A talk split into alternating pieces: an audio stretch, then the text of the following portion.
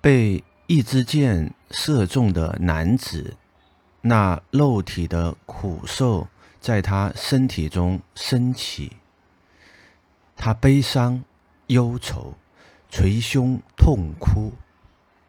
那精神的苦受在他身体中升起，犹如被第二支箭射中，犹如海边的民宿，在那里有东方的客人，也有西方的客人。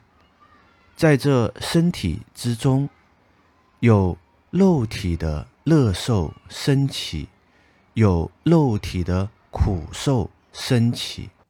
我感受到身体是舒服的，或是不舒服的。我感受身受。有精神的乐受升起，有精神的苦受升起。我感受到心情是愉悦的，或是不愉悦的。我感受心受。一切乐受分为肉体的乐受与精神的乐受。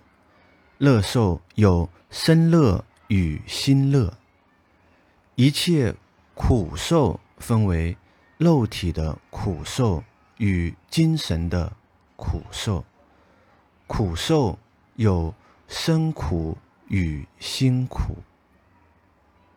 一切感受分为身受与心受。